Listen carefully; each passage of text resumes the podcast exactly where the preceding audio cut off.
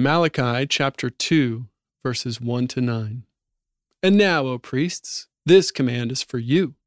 If you will not listen, if you will not take it to heart to give honor to my name, says the Lord of hosts, then I will send the curse upon you, and I will curse your blessings. Indeed, I've already cursed them because you do not lay it to heart.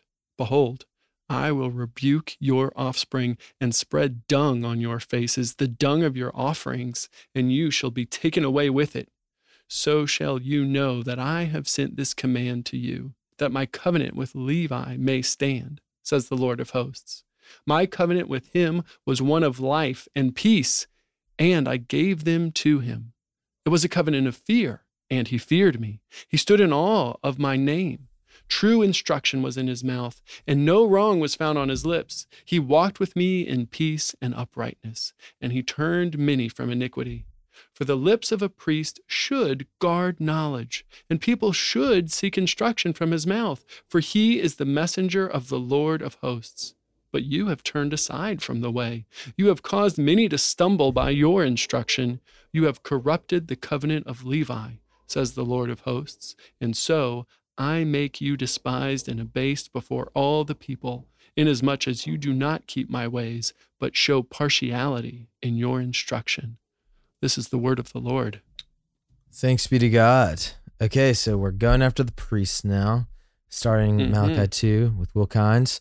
And we have this this heavy word towards these priests who have turned towards iniquity, who've turned towards partiality, and are leveraging their office uh, to oppress other people. And uh, if you read much of the Bible, you'll quickly learn that God does not like that a whole lot. So, Will, what are your thoughts on these words from Malachi 2 that you just read for us? Well, the sermon on Sunday from John 9 is going mm-hmm. after the Pharisees, right? The Pharisees for mm-hmm. their blindness and the way that they have misled the people. And you see a similar theme here uh, with the priests in mm. ancient Israel as they have misled the people. Instead of leading the people into obedience to God's word, they're leading them into disobedience.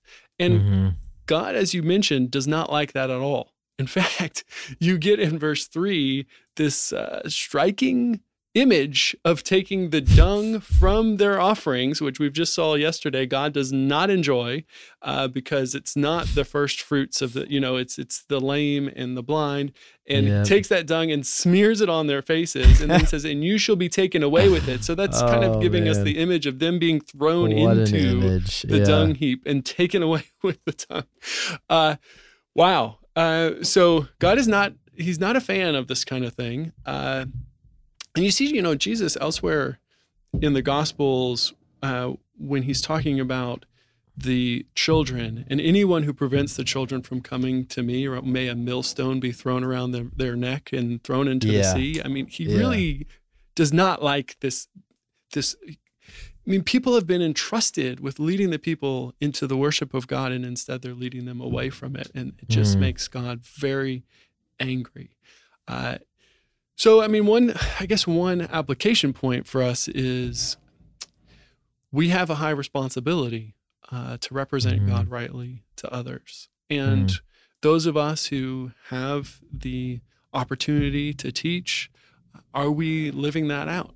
Uh, are we guiding people similar to what we did? We get a positive picture here. There aren't a whole mm-hmm. lot of them in Malachi, but we get this positive picture of Levi and how Levi led the people in the covenant that they might fear God mm. uh, and stand in awe of his name. They've Levi instructed people rightly and gave them knowledge and true instruction and walked with God in peace and uprightness and turned turned many from iniquity. So may that be the way that we mm. live.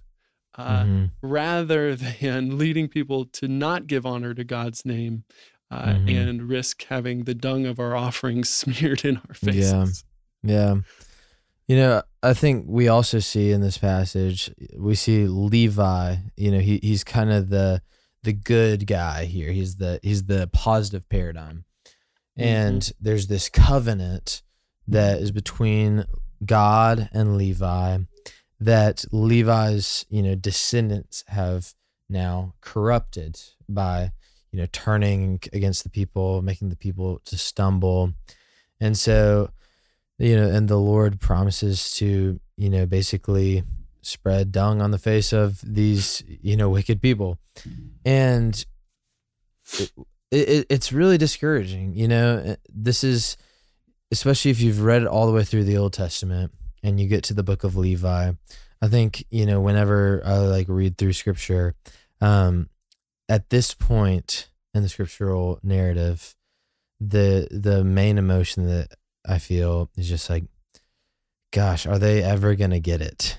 Mm. You know, because it's like there's a good guy that comes along, but then like everything that he does gets quickly undone, and you know what what I think we can see uh, being on the other side of you know a, a new covenant that will come after this is that another priest is going to come who's going to stand between God and man and who's not going to put obstacles before the people, but actually uh, he's going to fulfill the law of God and he's going to open the way for the people.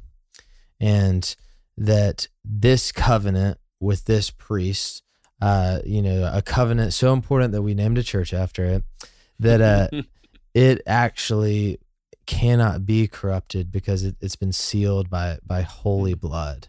Um you know and uh it's been sealed through resurrection.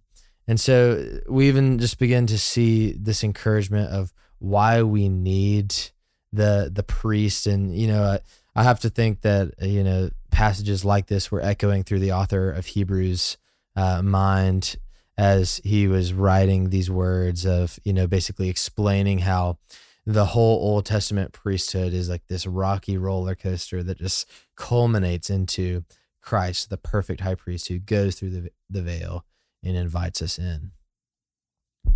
Yeah. And so Levi is representing the priesthood. And another thing that we see is that there were positive values to the priesthood, right? We sometimes people will just mm-hmm. dismiss the whole Old Testament as irrelevant, but what is said here is, you know, through the priesthood, people came to fear the Lord, obey him. They were instructed, they were enabled to walk in peace and uprightness, to turn away from iniquity.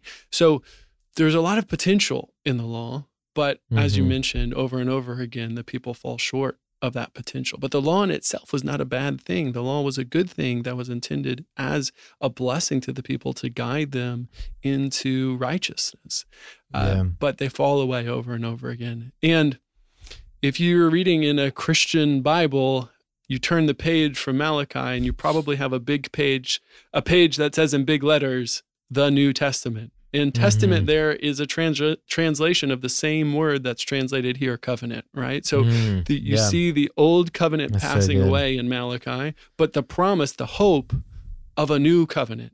And mm-hmm. it is mm-hmm. really helpful to keep that in the back of your mind as you read Malachi, the mm-hmm. ways in which Christ has presented as the fulfillment of this new covenant.